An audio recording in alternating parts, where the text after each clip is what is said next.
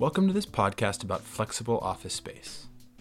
This is one episode of a two part series about what the rise of flexible office demand means for landlords and building managers. Today, we will focus on the challenges created by flexible offices.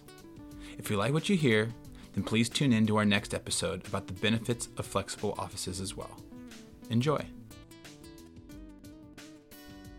The business world is in the process of re examining its relationship with the office. A year of working from home has brought a few things to light. The first is that we can actually get a lot of work done without an office. Office workers of the world have learned how to do their jobs from their couches, kitchen tables, or spare bedrooms if they're lucky enough to have one. Many of them have enjoyed the change. No rush hour traffic, no dress code, hell, no pants at all if you want. But the time away from the office has also helped us remember exactly what it is we enjoyed about the shared workspace. We miss the professionally managed office, IT help, the ability to have a spontaneous conversation with coworkers, and the promise of an after work get together. Businesses worry that going fully remote will hamper their company's creativity and productivity. Increasingly, studies are showing that this is the case. So, what will our new relationship with the office be? For many companies, the office will no longer be mandatory. That means that offices will be forced to come to where people are and not the other way around. This could likely be a boon for a new kind of office product, one that is on demand and easily reconfigured. The real estate industry is calling this a flexible office. It's a general term that includes co working and short term leases. These offices often have shared amenities and reservable spaces. While the demand for this type of arrangement is set to grow, by some estimates to as much as 30% of the entire office market, it creates a number of complications for landlords and building managers. Most office landlords are required to do little more than manage the common areas and run the building system. Offering what is basically a hospitality product is a huge diversion from their core competency. So, to try to understand how landlords should think about the possibility of adding flexible office to their product mix, I went to someone who consults landlords all day long on this very subject. Giovanni Pallavicini, and I am a principal on the Flexible Office Solution team at Avison Young. Giovanni told me that before you can think about what it will take to create a flexible office space, you first have to think about what the space is meant to do who the target market for it is, and how much you expect to charge for it. With landlords, that's a big part where I start the conversations is what are you trying to achieve? I mean, are you trying to have this be a uh, overall amenity within your building? And typically, if it's an amenity, it has to be a larger type of asset where you feel like you can get higher rates in the rest of the building based off of offering those an amenity, where corporations and enterprise can flex into the building um, through the flex side. Landlords that are looking to just cover the rent factor, right? They're just going, hey, I get thirty dollars a foot for this space, and that's my goal is to cover that thirty dollars. And then landlords that truly are looking to make a premium, call it 110, 120, 130 percent above premium for having the flexibility. And so those are all major factors where where we start is what are you trying to achieve? Now, any one of these use cases can be successful, but only if it's in the right market. The market around a building and what kind of product it offers aren't the only thing that determines how best it can offer a flexible solution. As Giovanni told me, the building itself matters a lot as well. Then after that is understanding the overall bones of the building. I mean, how where what floor do you want to use are you looking to use a portion of the first floor as kind of a reception area i mean think of a hotel um, somewhere that's easier to, easier to greet people it can be even the security stand or things like that um, so the overall infrastructure of the building and how you, how you access that um, then the next part is is the IT side. You obviously need the IT systems in place, robust, so that companies can have the, the overall security and uh, flexibility that they need for these spaces. And then the, the, the bigger portion is how do you build the space out? Um, are you going after larger team suites?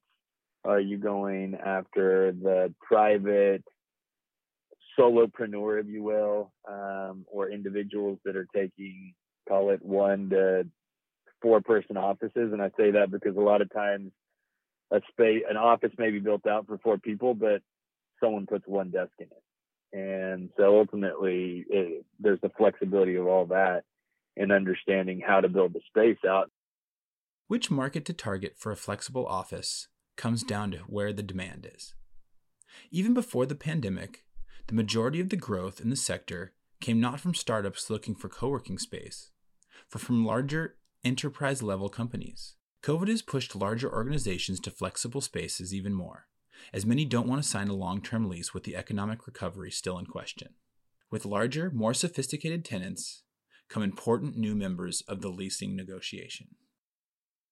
What we're seeing the shift before, it's been interesting to see kind of from a real estate perspective. The people that are used to pick real estate used to be uh, an executive and a real estate director um, or whatever title they had, and it was decided based off of how close it was to typically the the executive team's homes.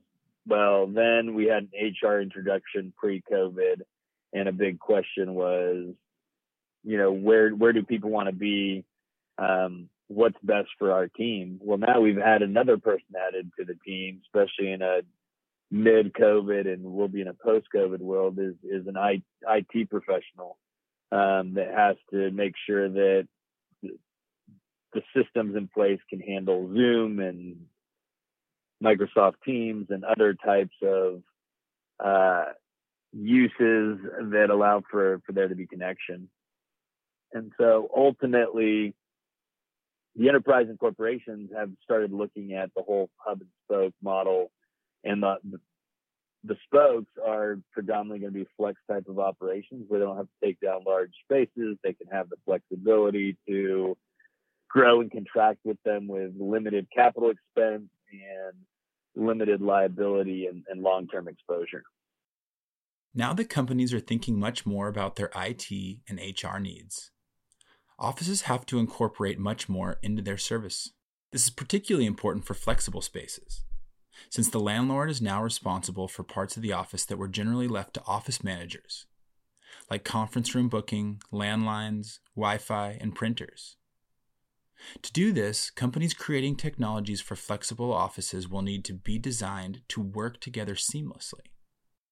We're seeing more and more collaboration, if you will, um, from different vendors, right? Because you have to tie in the security system to the entry into the building, to the entry into the space, to the doors within the space, and how does the technology talk to each other? And so a big part of it is, I mean, we're seeing companies like Essensys or others that are that are collaborating with some of these other functions to make them synchronize to each other uh, to whatever extent. Enabling different software with different protocols and different languages to communicate is not easy. It takes integration between the developers of each system. To understand how these tech companies are creating a connected tech ecosystem, I talked to someone who's helping design one. My name is James Shannon, and I'm Chief Product and Technology Officer at Essensys. Essensys is a company creating a software layer capable of stitching together all of the technology needed to run a flexible office space. They realized that there was so much going on in a building that there was major value in software that could help put it all together and aggregate all of that data that it's creating. I mean, you generally see a kind of highly fragmented um, technology stack. Um, you'll generally have the BMS, you know, running the heat light um, and so on of the building. Um, you have a separate access control security system, which may or may not be different in the turnstiles versus the different tenant suites. Um, and then you've got maybe CCTV, which may or may not be integrated. Um, and then, then, then, there's probably a separate visitor management system and, and, and maybe a few sensors from a, a sensor platform company. Uh, and so it's a very fragmented market, very difficult to make sense of, of the building as, a, as an entity. Um, you know, so, so we, you know, we see the journey, you know, we see our platform um, as really becoming the source of truth at the heart of the building. So, you know, a lot, lot of our, our, landlord customers have said one of their challenges is they, you know, they have CRM systems, they have billing systems, they have a lot of the horizontal technology, you know, inherited from the broader enterprise world that handles things like billing and contacts and so on. But where they struggle is actually is actually defining, you know, um, the digital representation of the built world, um, but not in isolation like a kind of a digital twin platform, but one that can actually then take that digital replica and, and, and create intelligence around it. What James and his team realized is that for the digital experience of using a flexible workspace to be as seamless as a traditional office, they needed everything to revolve around secure access. You know, traditionally, you know, operators and landlords um, have to put, put in five or six different vendor solutions to address everything from access control to networking to visitor management to print to booking availability to amenities. Uh, you know, it's a whole gamut of systems. And actually, um, if you're trying to deliver that seamless experience, um, it's actually quite hard to stitch together four or five different technology solutions in a seamless way that gives you um, understandable data. So, you know, what, what we really went, um, what we really focused on in developing the Flex Services platform was talking um, to operators, landlords, um, and enterprises about what were the key deliverables, what were the key experiences um, that they that they felt were, were critical to delivering the next generation um, of smart building. Um, and that was very much around you know putting access and identity at the heart of the solution. Because if you can understand who's who an occupier is and what they're entitled to and how they transact and um, what and, and how and how they can interact with the physical space, um, then all of a sudden everything becomes a lot easier. As opposed to thinking about access control as an afterthought, actually bringing that into the heart of the solution enables us to suddenly use um, identity and access to create this frictionless experience to print, to lockers, to, to desks, to rooms, um, to turnstiles, to elevators, to parking lots, to, uh, and it becomes very intuitive, you know, as simple as tap to pay, um, you know, for a sandwich. Uh, once a users already understand how to do that, so it becomes a very intuitive paradigm to interact with physical space using a touchless um, mechanism. And of course, that becomes even more relevant in, in the post-pandemic world where there's, there's more anxiety around physical surfaces, both from a landlord perspective, how often they need to be cleaned, and from a user perspective, in terms of how many physical spaces they're interacting with, how often they need to sanitize, and so on. Access control has been a standard feature in modern buildings for decades. But flexible spaces require much more from access control systems than just letting people in and out of the building we dug deeper into access and identity and we looked at the, the legacy um, solutions, the legacy architecture of, of something like access control, um, we actually came to the conclusion that it wasn't really fit for purpose for our industry. Because, you know, if you think about a traditional corporate environment where you have a fairly static um, set of employees or staff, um, they join the company, they get a bunch of access, uh, door access and meeting room access and so on. And that doesn't really change until they leave compare that to the flex industry and, and, and the, the, the increasingly hybrid nature of, of, of, the landlord world going forward, the moves, adds, and changes, as we used to call them in the, in the flex world, that, that change on a daily and weekly basis. So someone's access is actually very dynamic depending on which space they're going to on a given day, which which desk they booked, which room they booked, which, which uh, office they booked. And so, you know, we, we, we discovered as, as part of our analysis that we needed to be handling millions of rules, not thousands of rules, as traditional on-premise access control servers would, would deal with. So, you know, one of the unique positions we're in is being directly connected to our building. So we were able to build a completely cloud native uh, access control solution where every single decision is made in real time in the cloud. Um, that means we can still open the door in 200 milliseconds, but it means that we can literally have the power of Amazon uh, to handle millions of rules and make those real-time decisions to the point where I can actually tap on a door and it not only books the books the room, but takes the payment and opens the door with a single tap in real time in a couple hundred milliseconds. One of the reasons that creating a seamless, flexible workspace experience is so difficult is the nature of building tech. Building systems like HVAC, access control, and vendor management are overseen by a building's management team. In office systems like Wi Fi, conference rooms, and printers, on the other hand, are in the realm of the tenants themselves. Flexible offices put all of this in the purview of the building teams.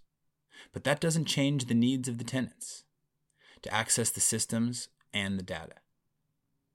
The requirements of large companies, each with their own IT, HR, office management, and compliance departments, means that the system has to be designed to grant access to certain parts and not to others. What we're working towards is is a multi-layer system, really. Know, a layer where the landlord or the operator is is um, is working at an operational level to run the space, but then a secondary level where the enterprise customer, of which there'll be many, you know, within a landlord's building, um, actually have their own view of, the, of, of, that inventory and their own um, digital experience for their staff.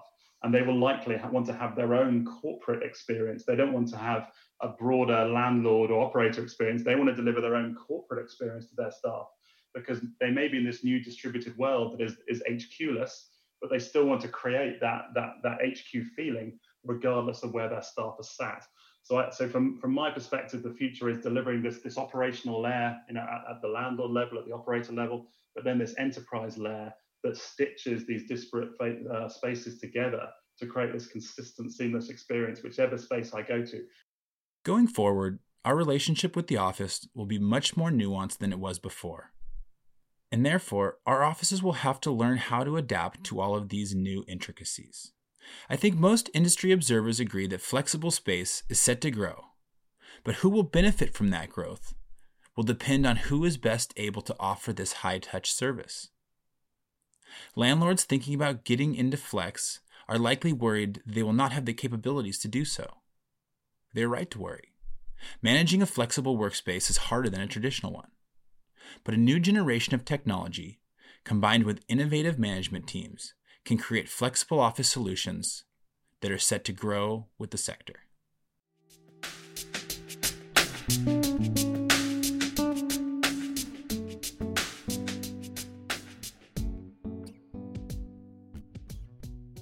This podcast was made possible by our sponsors, Essensys. Their newly launched Flex Services platform is uniquely designed to address the four components required to create amazing in building experiences secure digital infrastructure, effective space setup, flexible operations management, and easy to use mobile first occupier interactions.